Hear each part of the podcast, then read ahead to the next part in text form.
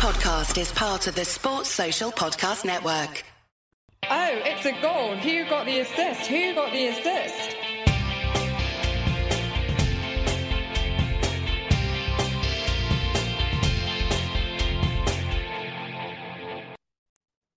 Hello there. So it's all over for now. The Premier League signed off with a goal laden week, which heralded only winners and losers. Interestingly, there were no draws made as teams went for blood ahead of the World Cup. Albeit, with Bournemouth shocking Man City and Salah failing to score two, it became a bit of a dank week for many FPL managers to sign off on. Off the back of that, we're back for a final time before, well, nearly Christmas now, to cast our eye back across the first half of this season. I'm joined, of course, by Lucy. How are you? I'm all right, thank you. Another early recording slot, so I, I'm definitely better than I would otherwise be. I'd obviously be even better without my football team or my FPL team, but what can you do? We are Who Got the Assist. You can find Tom on the main account at WGTA underscore FPL, and you can find me, Lucy, at Lucy Hynett with two T's. On the pod today, we have two meaty topics to get stuck into on our final pod of the first half of the season before we enjoy a well earned break. We'll review the first half, as Tom said, providing a look at the data, plus some observations from our experience. And then we'll have a first very, very, very, very, very, very, very, very, very, very, very, very tentative look at our World Cup wildcard. We expect this will form more of an initial thought dump than anything else. We're recording in the evening of Monday, the 14th of November, not that that really matters anymore because nothing's happening. Exactly. Yeah. World Cup wildcard. World Cup wildcard. Yeah, turns out that's a tongue try, twister. Try, try again. World Cup wildcard. World yeah. Cup wildcard. That's it. Can we just call it like kind of it's WCWC, isn't it? World Cup, World Cup. Can we just call it like Y YC W YC? What? That's not even part of it. WC squared or something. Just, just WC squared. Yeah, like just, it. Just to make it easier. Oh, Yeah. I think that's probably worse. But yeah, um, yeah, exciting. Um, even though obviously, yeah, when we get when we get to it, you'll have to just put so many health warnings on it. Right. Uh, let's start off though quickly um, with the min league update because we want to just uh, get that rounded off um, for the final time uh, ahead of uh, the World Cup. Uh, quick shout out before I do that to the attendees of FPL Meets. Had a great time last Saturday. Sadly, had some sad news last Friday, and it was just so nice to get all the kind words from everybody there. So yeah, it meant a lot to me. So thanks to everybody who said that, uh, which is rare, exceedingly rare in social situations. Normally they're along the lines of go away. Don't listen to your podcast. Don't know who you are. So yeah, made a very nice change. Anyway, and into the main league. Hopefully, people who do listen to our podcast. The final standings for the break are as such. Up top, it's a new leader. It's Durham Scouts. It's Matthew Winkler, a 63 pointer this week for Matthew. Uh, he comes up all the way from fourth. In second, it's Clem Fandango's James McSweeney up from eighth to second with a huge 71 points this week, courtesy of bringing in Darwin and Martin Odegaard, uh, who got a brace. So that's a very nice move for James there. In third, staying in third, is Robin Smith, uh, Yantan Leather. He's been there or thereabouts for quite a while. Just 54, sadly, for Robin this week. I feel like he had a similar week for, to me uh, with that Darwin buy being his only kind of shining light. In fourth, down from second, Jonathan Arkless with Robin Hill, 50 points for Jonathan this week, which is bang on what I got. He's actually joint fourth now, actually, with uh, Harry Liu, uh, who continues his very slow trot up the table. Eight Hag, nine Hag, 10 Hag. Um, 53 for Harry. And in sixth, all the way up from 30th, Rob Brooks. What would Jesus do? 88 points, albeit with a bench boost this week uh, for Rob. So, yeah, very well done there. Uh, speaking of bench boosts, uh, Vladimir Rutsky, who famously bench boosted for just two points uh, not very long ago, down from fifth to seventh, 49 points only for Vladimir this week. He's joined actually in seventh by Mark Bleaky, Bury City, 72 points for him. Brought in Darwin, also made the swap from Pope to Ward, which is a bit unusual, but hey, that paid off. And all of these people, so all the people in top seven, have made it over the 1,000 points mark uh, by game week 16 by the break, which is absolutely phenomenal progress, to be fair, to be really, uh, to be honest. In ninth, it's Gareth Kells up from 11th. Uh, Box Divers 55. And in 10th to round off the top 10, it's back of the netto, Henry Dean, who got 56 this week. Right, I'm afraid we're going to have the final game week of the first half of the season ish. Wasn't the best game week, was it, Lucy? I mean, how did you get on?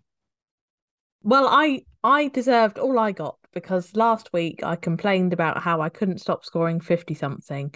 So this time I scored 41 instead.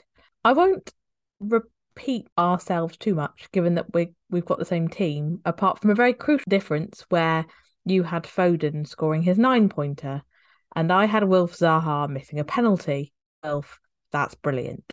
Um, and that has really formed the difference. As you said, other than Foden doing well for you, we literally just had the Newcastle clean sheet, Martinelli, and Darwin returning anything. Darwin, though, by the way, has to be probably one of the better transfers of the season. I can always bank on my own team to help me out in FPL. So thanks once again, Saints, for being diabolical. Yeah. I don't have anything else to add apart from that. Just relieved for a break. Mm-hmm. Where where have you ended up rank wise? I'm down to 160k, which nearly negates the whole progress made from the wild card. So that's also a really good buoying bit of news before the break. Mm-hmm. I've been calling back to the Zombify podcast a while ago. I mean, maybe Zombie Loose from Game Week Two would be flying right now. We just I'm pretty know. sure she would be. Yeah. yeah. It's, it's definitely been very stop start, hasn't it? I mean, yeah, Foden scoring. Stop, stop, stop, stop, stop. stop. no, I know, I do know the feeling. Um, Foden scoring was yeah, literally it. But you know, the two points I got from Rashford on Sunday were enough to get me a green arrow with 50, which is it just it's just one of those weeks really. I was just 61k to 56k. It was a green arrow really, and stopped the rot, and it stopped it being five reds in a row. So that was you know okay. It stopped it being what I got. Yeah, yeah, a little bit. Yeah, I'm afraid. And yeah. um, you know, but at the start of the season, if I was told that I was I'd be 56k at this point, I'd be very happy. Nonetheless, having been in the top 10k, obviously I view that a little bit differently. Uh, but nonetheless, I feel pretty encouraged about the second half of the season, especially you know when the dust settles and I start to think about FPL again. And during this pod, I'll be thinking about it, but after that, I think I'm going to just drop it. Right, main topic. H1 review, Lucy. H1 review. Always worth kind of doing a full on WGTA thing, a big, nice macro thing to bookend the first half of the season in our signature style. And we thought, what better way to do this? But to review where we stand in terms of FPL data with regards to how players, that's Premier League footballers, not FPL managers, points look at this juncture. So just after game week 16 is finished compared to the past. So I've pulled up the last three seasons at game week 16 compared to now to see if there's anything interesting we can discern based on the data, as well as kind of our impressions you know, qualitatively, and kind of just mix the two and have a nice discussion about how the first half of the season looks and how this season may turn out. Um, I enlisted the help of Andy at FPL underscore data to get the to get it all together, to get the data together. So data help get the data together, which I then analyzed. So thanks so much to him for doing that. And yeah, basically what I've got is the sum of all FPL points, the points per position, and for some color, I've got you know a few players who were in and around the top ten, uh, just to help out a bit more. As this is a podcast, not a visual presentation, I'll keep it broad. I'm not going to be going through every single data point or anything like that. Uh, but rest assured, there's a lot of data underlying all the assertions we'll talk about. So, how does it look? Let's start with the overall points scored at this juncture. Obviously, a bit lower than the last three seasons, I thought when I first saw it. And the reason behind that is pretty clear. We didn't have a game week seven. So, to normalize everything, I used a bit of a lump force method and simply added an extra 16th to the existing data for the season, i.e., I multiplied everything by 1.06. So, it all kind of roughly aligns. It's called weighting the data uh, in research. So, yeah, in terms of overall points, we're actually pretty consistent this season with the past three seasons. We're looking at about 13,000 points scored, which is about right. And um, that's kind of where we are at the moment. And on average, we're seeing about 800 or so points scored across the game any given game week. Again, this season is on par of expectation for previous seasons. But what does start to get really interesting is when we look into positions and where we see those points are allocated. So this year, compared to the last three years, there's three key observations I'd make. Most of it you probably would have intuited already but here it is backed up by data. The first thing is that the defenders have dropped off in terms of overall points scored. So last year they had about 450 more points than they do at the minute. Trent, Cancelo, Van Dijk, and Rudiger are all in the top 10 at this point. Currently, there's only one defender in the top 10, and that's Kieran Trippier. The forwards continued their decline. So Haaland, Kane, and Toney, they're all in the top 10. You may think, oh, that's quite healthy. But it's a bit of a fig leaf. They're declining like the Y chromosome is, Lucy. Year on year, we see the attrition of about 100 points or so from the forwards. And this has been going on for quite a long time. Obviously, there's fewer players in this category in general. You know, there's only three outfield slots versus five for defenders and midfielders. But nonetheless, in terms of position comparison, points are in a real decline for the forwards. And that's due to mid-price forwards not really pushing like they have in the past. So yeah, there's Toney this year, but in the past you've had like you know Tammy Abraham, Teemu Pukki, Bamford, Calvert Lewin, Wilson, Danny Ings, all in the top tens. Although interestingly, last year there was only one forward in the top ten by this point. That was Emmanuel Dennis. Remember him? And finally, who are the main beneficiaries of all of these points disappearing from forwards and defenders? Midfielders. Should we play 3 5 2? Well, maybe, because even without me normalizing the data, so before I added on the extra 16th, midfielders have had more points this year than at any of the last three years at this juncture. And when you normalize it, it's truly ridiculous. You're talking, you know, about 6,000 points from midfielders. So for context, that's 46% of the grand total of all the scores this year.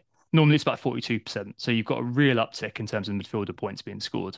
And five of the top slots are mids at the moment, um, which is on par with what we normally see, but the net score is much higher. So the score of those midfielders is higher. And this is very well shown by the fact you've got four midfielders who are all equal 10th at the moment. Odegaard, Martinelli, Maddison, and Rodrigo on 77. So basically, yeah, data on par, distributed really differently though. Midfielders sucking up a lot of points, which otherwise would be the defenders and forwards. That's basically at the moment. And goalkeepers, of course, are consistent in case anyone cares. So lots of days to take in there, Lucy. But does that sound relatively on par with your expectations? I was just thinking about this because obviously you've weighted it to compensate for the missing week. But some teams are also missing another fixture, aren't they? So some of those patterns could be even more extreme if if we had that extra.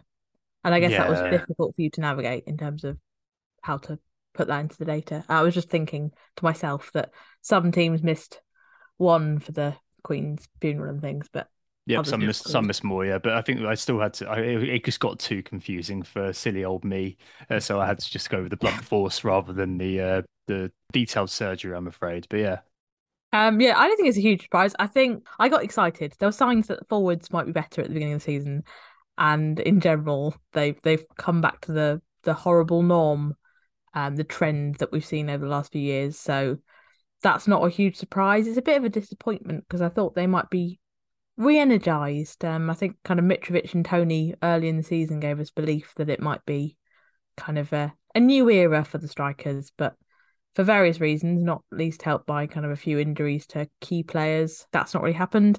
I think it's another bit of data to solidify the theory around kind of midfield talisman and the kind of impact they have on the game. I guess the only surprise for me is probably the defenders falling back as they have, but I think that's probably partly an indication of the collapse of Liverpool as a defensive force. I think we'd normally expected to see Robertson and Trent in those of top ranks, and obviously they've barely featured on our radar. Although I think they'll probably come back on after the World Cup break.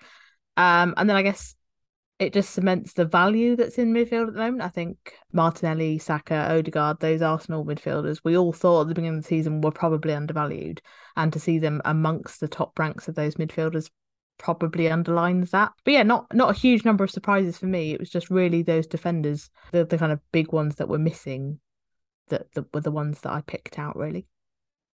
I think what's interesting about that is, yes, definitely the defenders uh, versus the forwards. We've definitely got a choice between. they may both rise like phoenixes from the flames, but I think you know you're probably looking at one of them doing fairly well, especially the fact that you've got five players that you can choose in defence versus three for the forwards, and there's more defenders. So I think you're likely to see a resurgence from the defenders than the forwards. And as you mentioned, you know Robertson, Trent, players who are perennially in the upper echelons. These are players. I mean, at the start of the season, people may have said Liverpool's attack may have been less effective. You know, new unit gelling together. But if I'd have said Liverpool would have four clean sheets by game week 16, I don't. I think I'd have gotten really, really long odds on that. And that downturn from them principally because City have kept up their end, end, of the bargain mostly. I know that Cancelo has been, uh, many of us own him, and he's been a bit annoying recently. But they've still got six clean sheets out of 16 or 15, which is it's 15, isn't it? Uh, which is which is you know it's okay. And um, there's been a couple of kind of silly errors and things like that. But I mean, broadly in terms of the underlying stats, they're on point. But Liverpool have not been. But my feeling is that there'll be a recovery of sorts. So I'm very interested in Robertson, for example, and I think that City too given how the last few weeks have gone. So, you know, you've got obviously the loss against Brentford, you've got a last minute Haaland pen winning it versus Fulham and a very questionable one from some, some angles that, and the world from KDB needs to beat beat Leicester. I wonder whether there's going to be more uh, suffer suffer ball with a Haaland feature uh, coming uh, when Pep reassesses over the summer, uh, so over the Christmas period, because well, over the winter, I should say. Um, just because I, I just feel like there's going to be something that may change there. I've got a bit of a suspicion about that. But I just I just find it difficult with the forwards looking at the information and how things have gone this year and over the last few years for the forwards to really be able to justify more than two right now. Like, I know there's lots of very exciting potential individuals within there. You know, obviously, the likes of Mitrovic, assuming he survives the World Cup unscathed, I'm sure would be interesting. Wilson will be interesting to people. Watkins, I was very interested in last week just because I like that, that Villa resurgence. But he went went and got COVID. I'm sure there'll be a few individuals of interest to of people there, but it just feels like the the value is going to be in that midfield, and I think that that will we see it. I think we see it every year, don't we? That we always end up with three five two eventually. I mean, maybe this will be just a directional bellwether, which may take us there a little bit earlier on the World Cup wildcard. What do you think?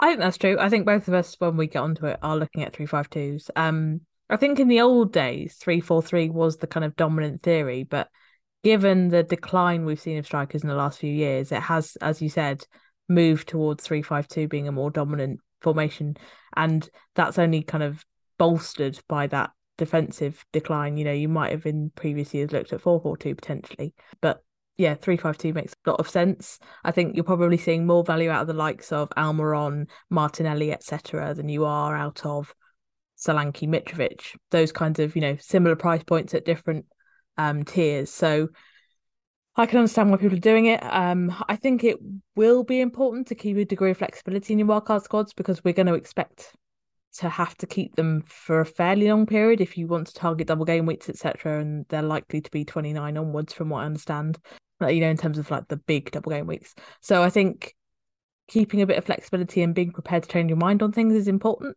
Um, but I am of the opinion that you probably don't need three strikers at the moment, which yeah, is annoying yeah. because I think that was our that was our suggestion at the beginning of the season, and then we were all slightly twisted off by Mitrovic and Toney finding form and, and thinking that it might be different. So yeah, I think we're probably back to where we started with a lot of our assumptions, apart from, as we said, that Liverpool defence.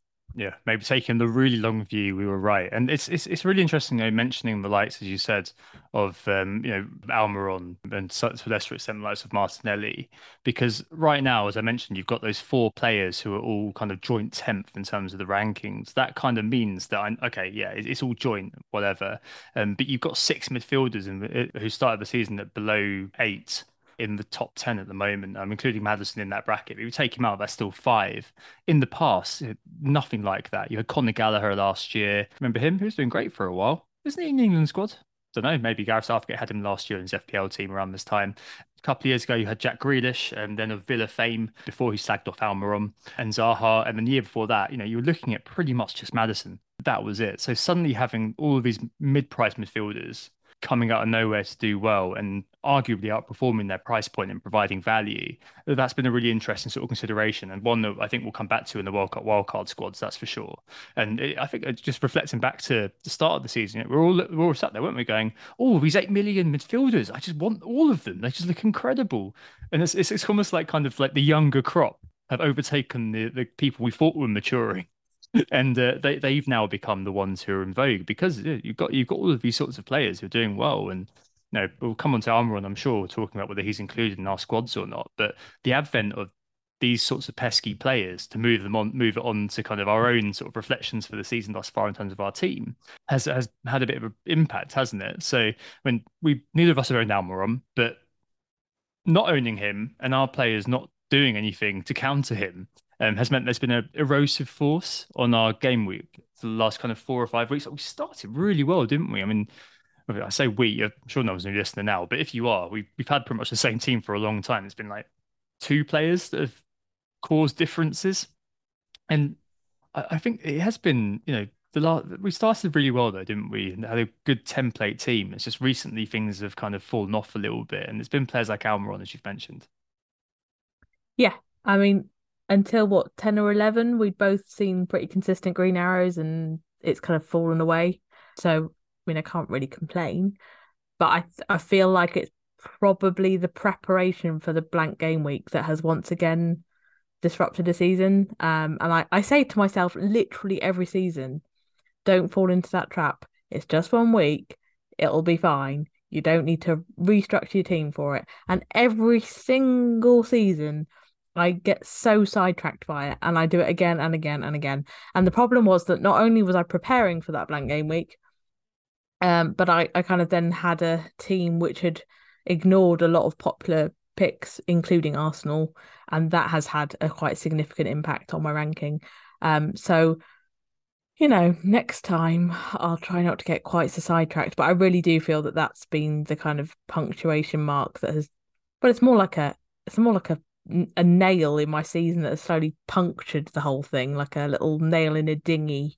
Just watched it just ebb away. No, so yeah, yeah, like think... waves on a cliff or something for me. Like it's it's those players, the erosive force of the Arsenal defense we spoke about last week briefly, and just Kane's inability to blank as well. And yeah, that really hurt this week, I think, didn't it? Yeah, and our inability to buy him has also continued to limit gains because, as we said a few weeks ago, Salah, yeah, great. I mean, he's doing all right in the rankings now, but that's for a couple of real bursts. Whereas Kane every week has been an erosive force, which there's no compensation for. Like, up to game week 11, the team was compensating for Kane via the likes of Toney, Mitrovic scoring goals. You referenced both them a little while ago.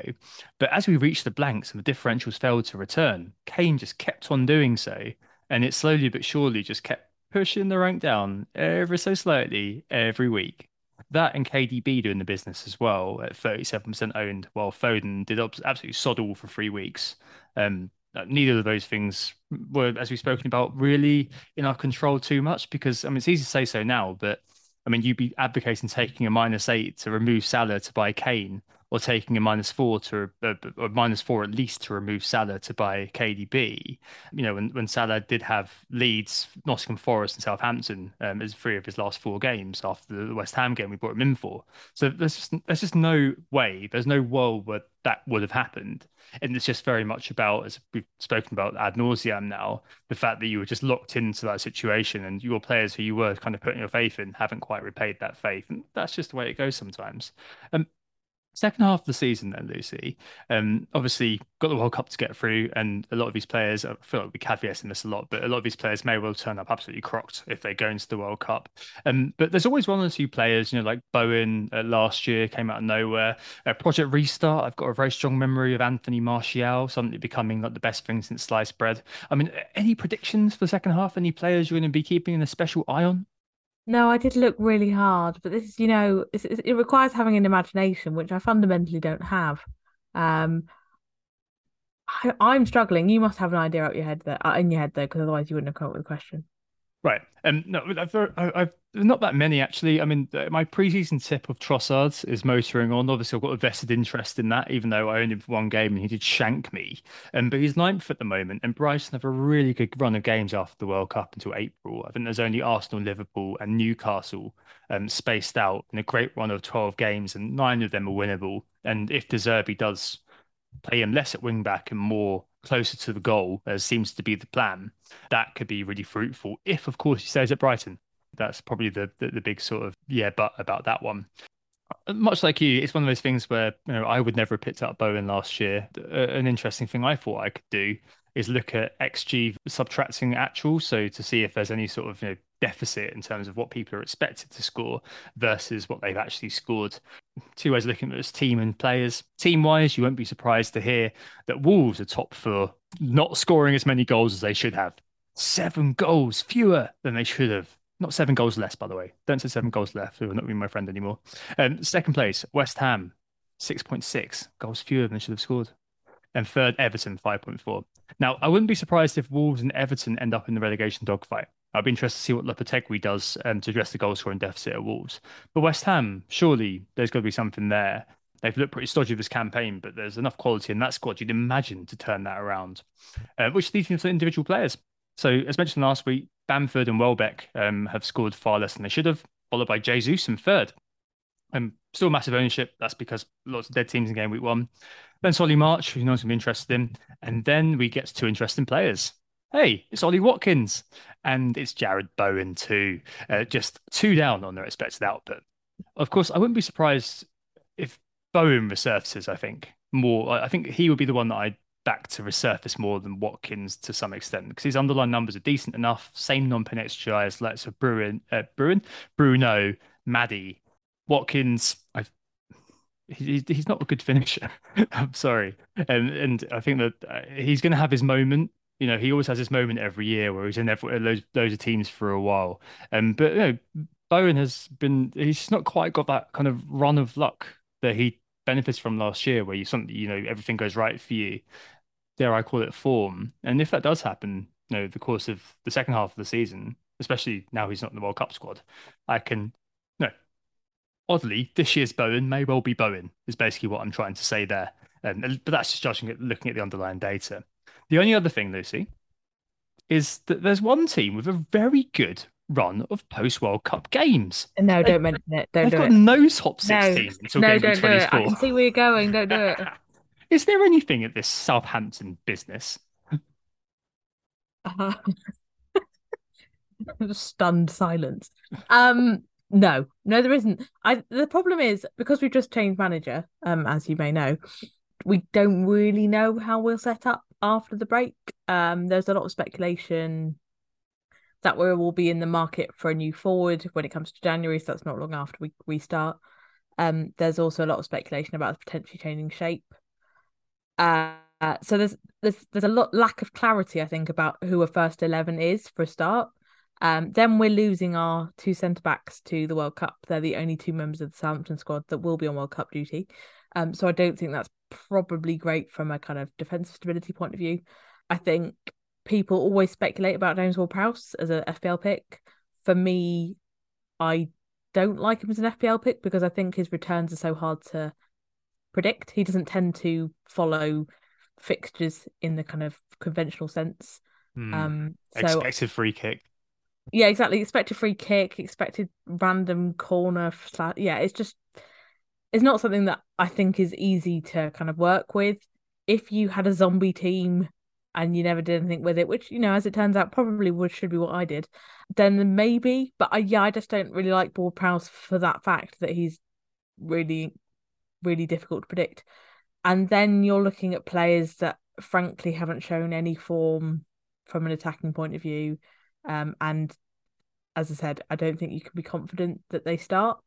The only person I'd ever take a punt on potentially would be Adams, but only if he showed, and I hate to say it, form, Mhm. because he is the most streaky striker he is. in the league, probably. So that's the only place I'd look, and that would be only if I saw form and you know his confidence before I got on it. So I wouldn't be planning it into a wildcard squad by any means.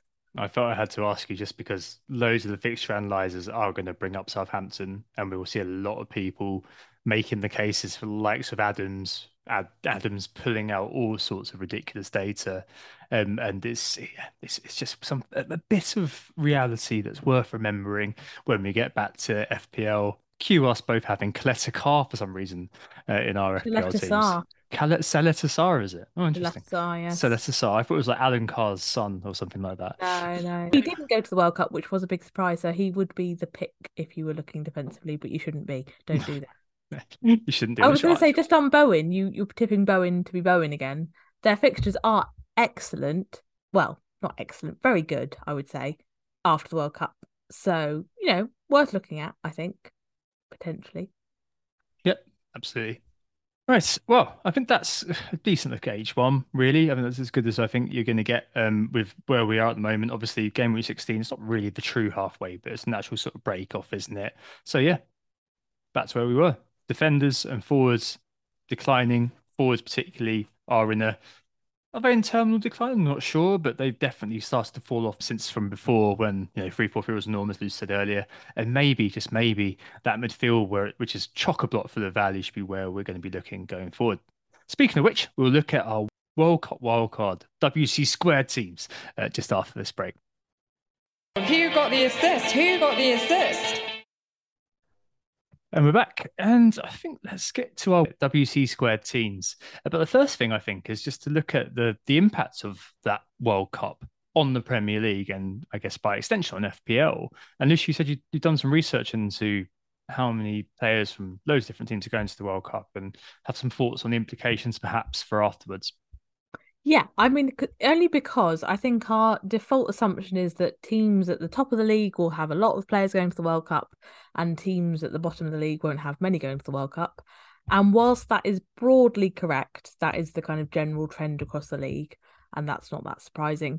Um, there are a few things that are worth pointing out, I think, um, particularly when you're comparing like for like players and teams and, and that kind of thing.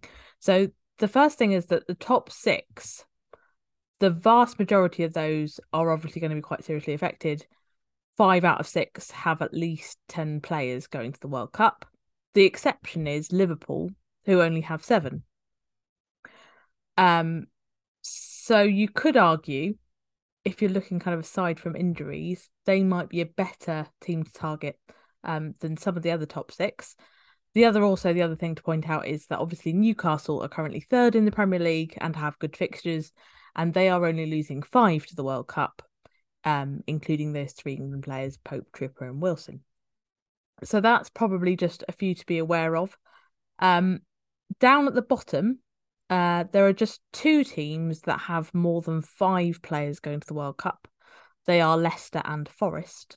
Um, our good friend of the pod, Adam, did point out that as Forest have a gazillion players, that might not be such a big influence for them.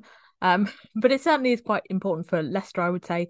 They're losing Ward, um, the guy that looks like David Luiz, Castagna, Tielemans, Maddison, Mendy, and Amartey. So that's that's quite a significant proportion of their squad, I would say, and quite a, a number of quite important players.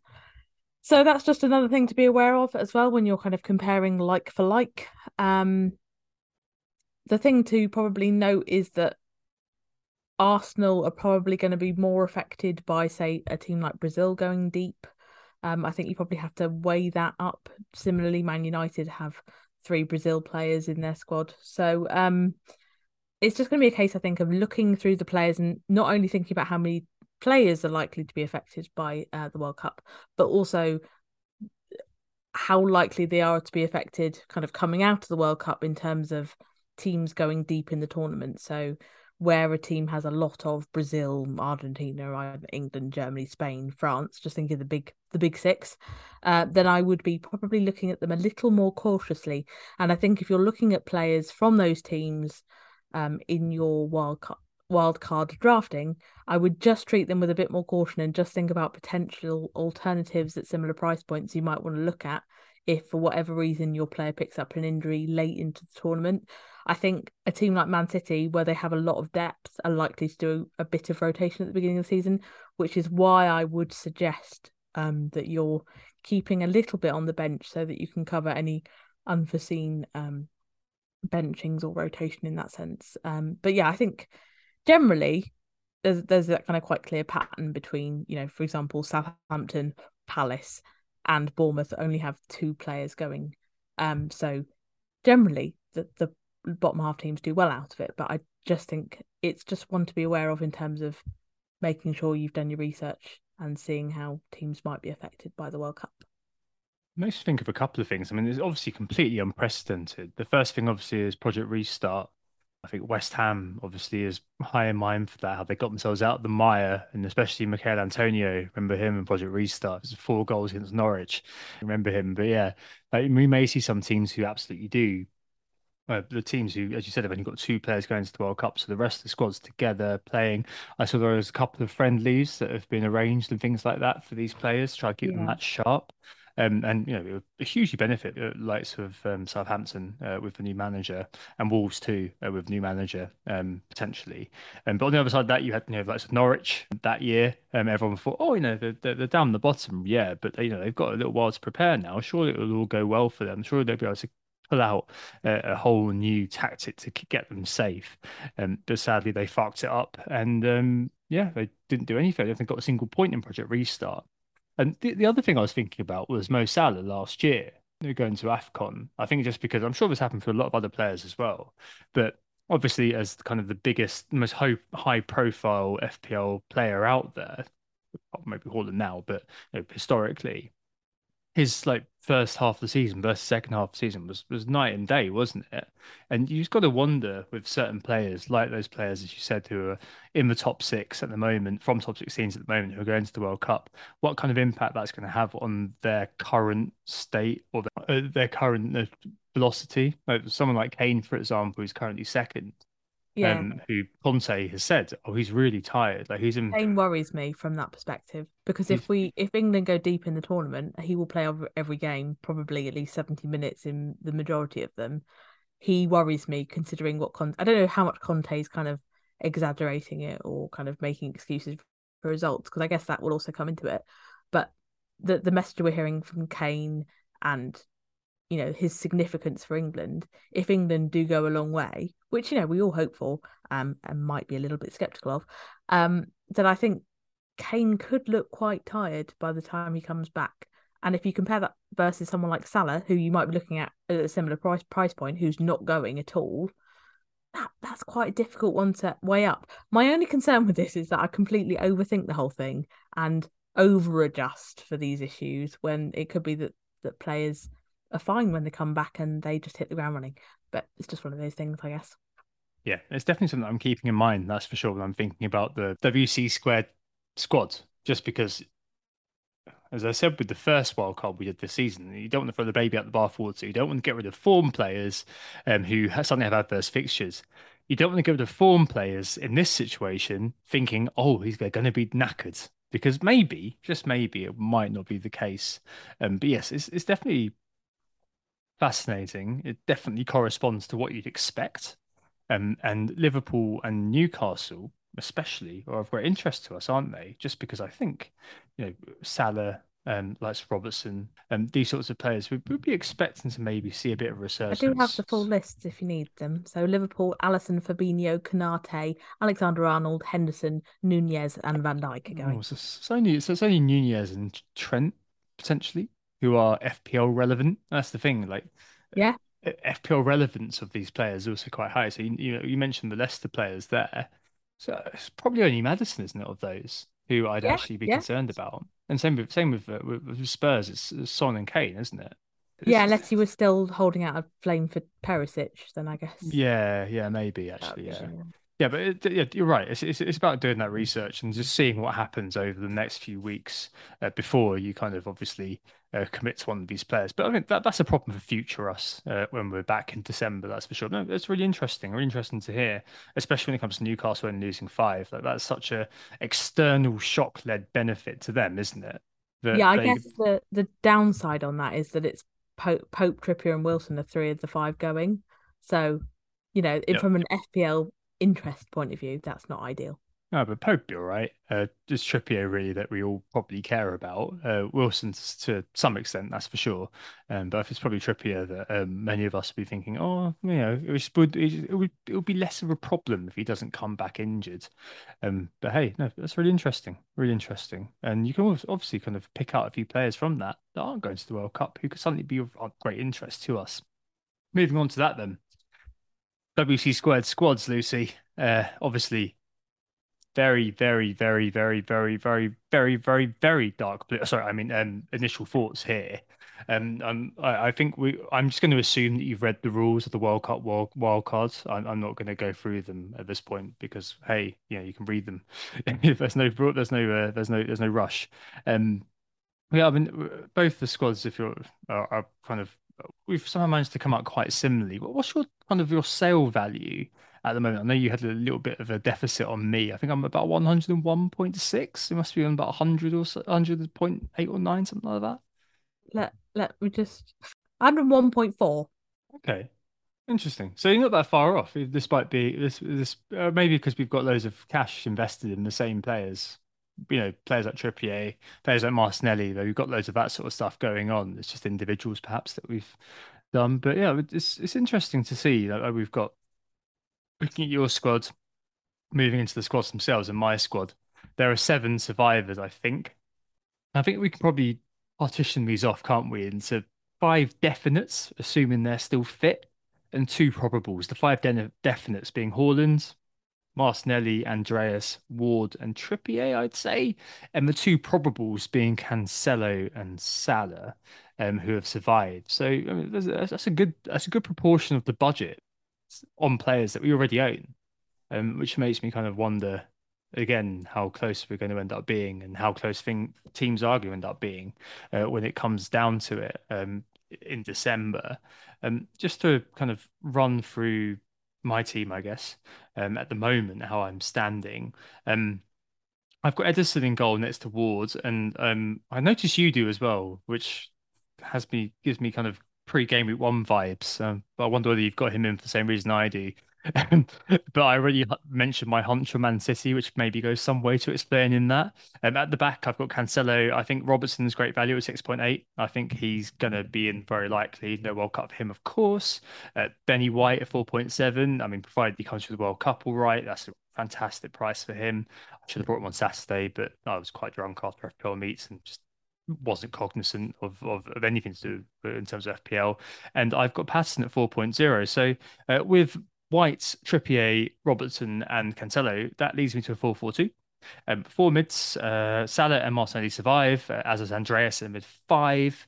I've got Almiron in. He is sadly there as downside protection and nothing else. Like, I know we've got the underlying stats alert and this can't keep going alert um, and also under stuff, but at the price and ownership, I'd rather sell later than reluctantly be buying him in if he does keep it up. And as you said, with Oh yeah, okay. The spine of Newcastle team is going, but a lot of them are staying around. Um, I just wonder about that one.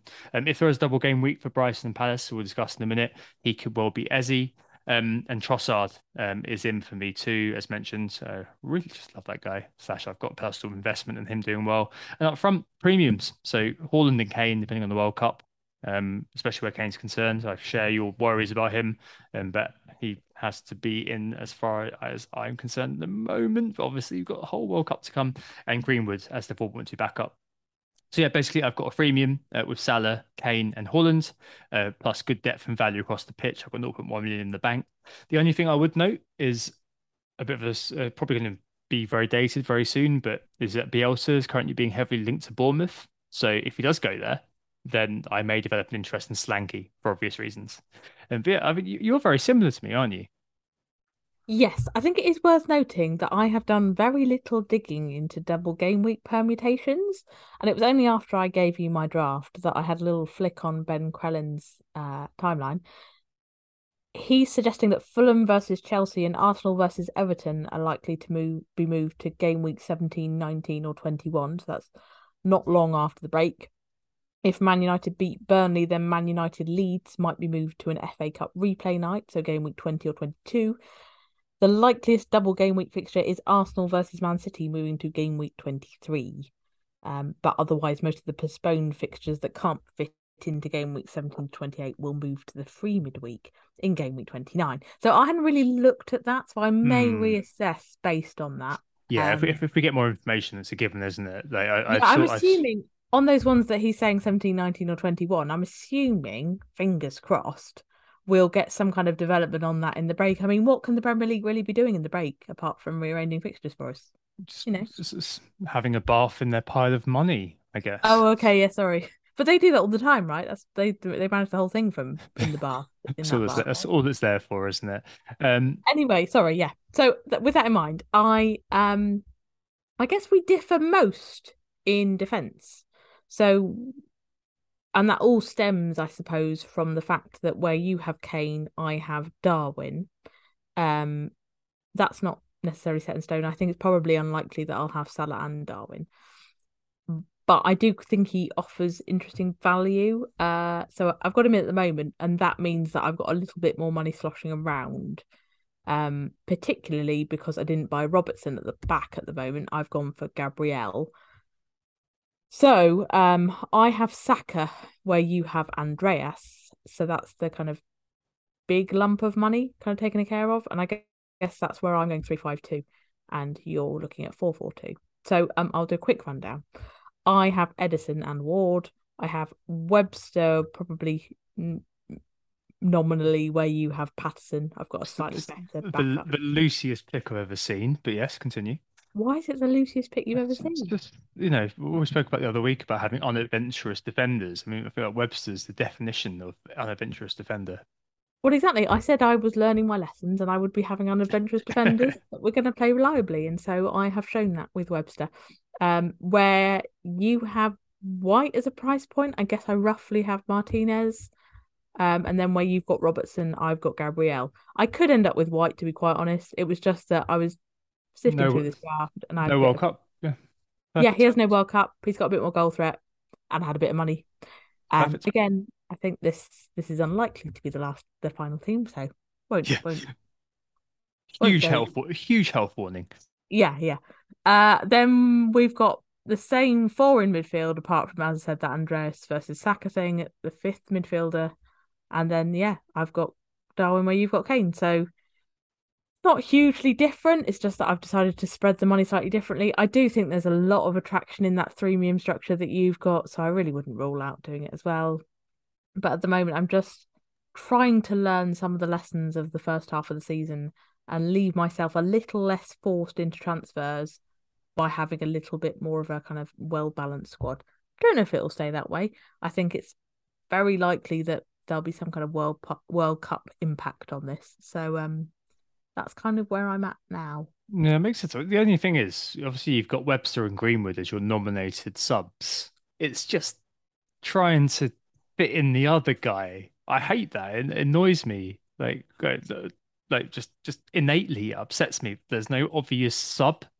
If that makes sense. I mean, I know I know loads of people love to play that way. I find that difficult to do.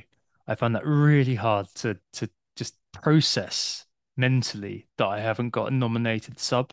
Like if you've got you know, Martinez and then I don't know, what would you be doing? Would you be choosing Martinez, Gabriel, Almiron every week? Surely you've got to play Almiron every week. So then you're choosing Gabriel and Martinez every week. Mean, Gabriel, it's it, yeah. As you can tell by my mini meltdown there, um, I I find that difficult to deal with. I need a nominated, clear sub, sub bench. I mean, what deal with. happens in reality every single time I set up with a strong 12 um, is that by the end, by the deadline comes, I think, oh, I can just chip a bit of money off him. Oh, I can just chip a bit of money off him. And then I end up with exactly the same thing as you've got. So really, it's just there as a thought exercise, and I doubt it'll end up happening. But I think there is potential value in that structure Yeah, just yeah. because I think there is likely to be a bit of a mess when we come back in terms of teams Absolutely. being exactly where I expect. And I just like the extra security. I probably wouldn't lock into it for that for that long, um, and probably start to redistribute money around a bit. But I just like the idea of having that added security. And if I had White over Gabriel, I'd even have that security plus a bit of money as well. Maybe I'm being just too conservative burnt after the last few weeks, but there we go.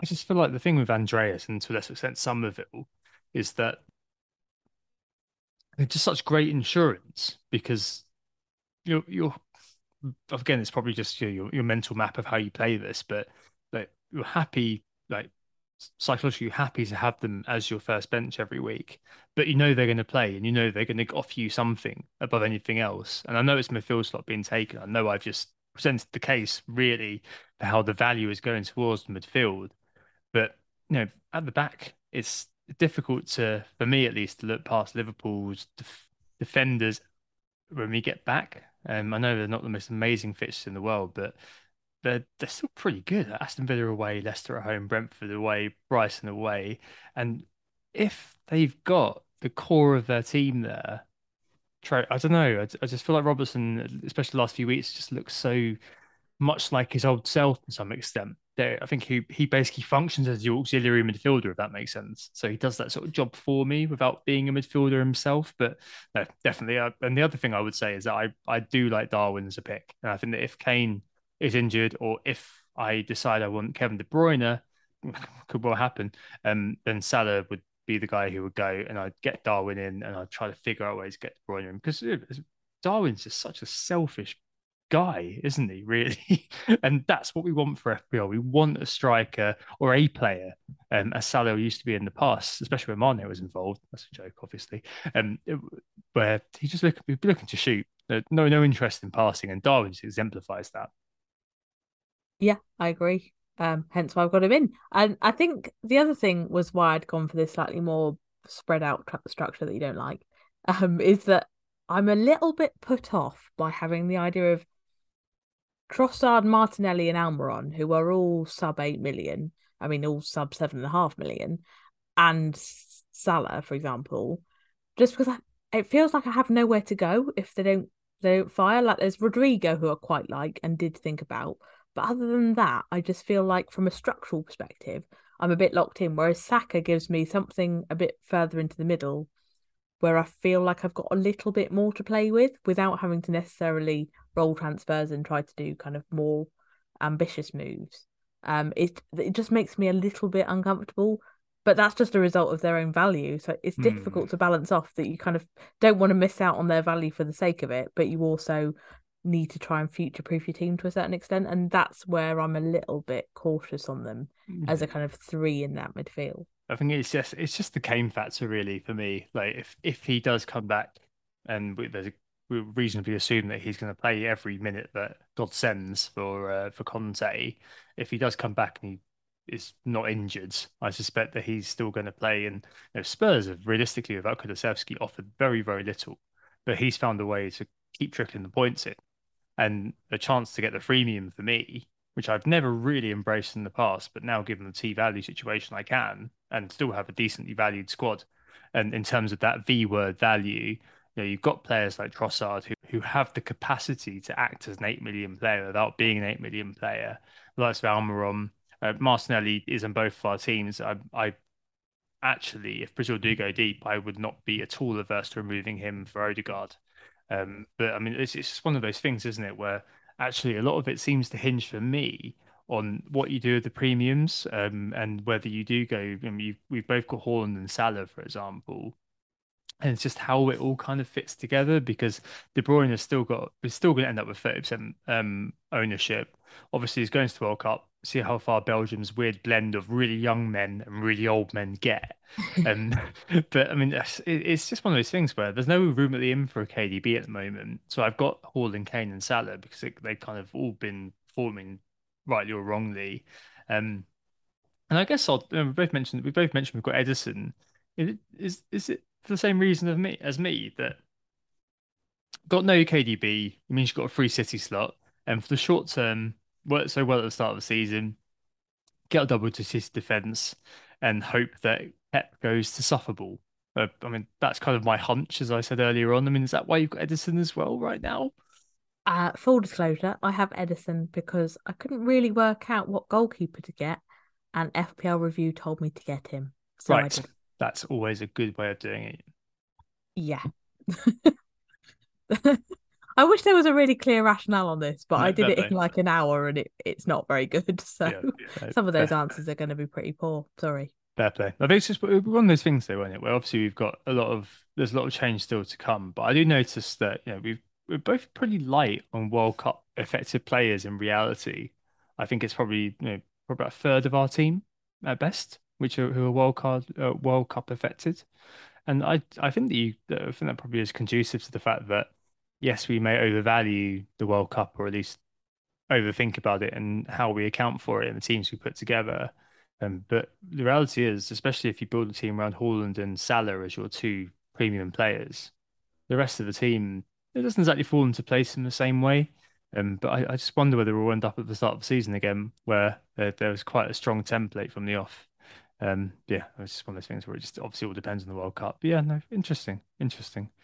Um, three million versus two million plus a little bit of uh, money spread around makes a lot of sense to me. Cool. Um, are you bothering with World Cup fantasy this year?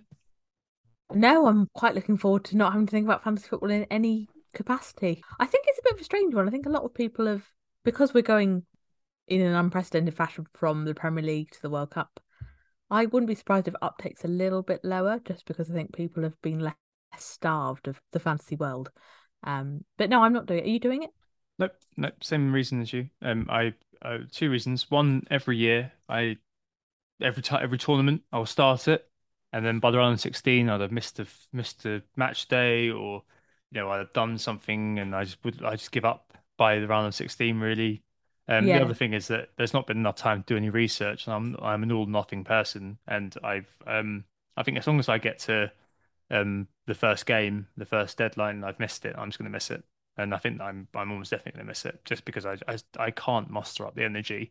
Maybe maybe just as I said last week, the enduring uh, few weeks of just sham when it comes to uh, how it's been in in FPL, but I just can't muster up the energy to or enthusiasm for it. And and some of that may also be linked to the ethical dilemma of do I want to actually watch that much of it?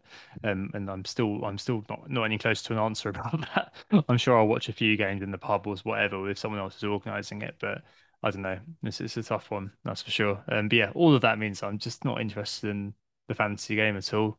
Um, and it might be quite good to be this stuff the last few weeks and just in general, if you do play fantasy football and think about it a lot, just to step away from it and think about other things for a little while. There's a big wide world out there, and we'll all be happy uh, without fantasy football. It's possible. Right. Sure. I think, yeah, really, I am. Well, I think that's your lot. Hopefully that was useful. There's a long hiatus for us now, of course, and just over a month, a calendar month. We'll probably be back on maybe Monday, the 19th of December, uh, for our annual Christmas special with FPL General uh, to talk about you know everything that's happened in the World Cup, uh, teams we're going to be putting together, how we're looking to shape up for Boxing Day, how we may be annoying our other halves on Boxing Day, looking at our uh, our FPL teams, or on Christmas Day, looking at our FPL teams. Not so much for you, but definitely for me. so, no, I'll just have yeah. my other half going, loose, loose. What transfers do I make? Tell me, tell me. Oh dear. Well, anyway, yeah, that's your lot. that's your lot. Thanks for listening. Um, I hope you all enjoy the break. We were who got the assist. You can find Tom at WGTA underscore FPL, and you can find me at Lucy Hynip with two T's. If you enjoyed listening to this, please like and subscribe to the podcast. For new listeners out there, if you think you'll be coming back, please hit that five star rating across platforms like iTunes and Spotify so more people can enjoy the pod. Excellent. Well, enjoy the tournament. Um, and yeah, really hope you've enjoyed the first half of the season with us. And we'll be back, as I said, in December. Uh, do me a favor as well. Um, if you have any elderly relatives, do check in on them. That's what I'd say. I hope we assist you. Speak to you very soon. Goodbye. Oh, it's a goal. Who got the assist? Who got the assist?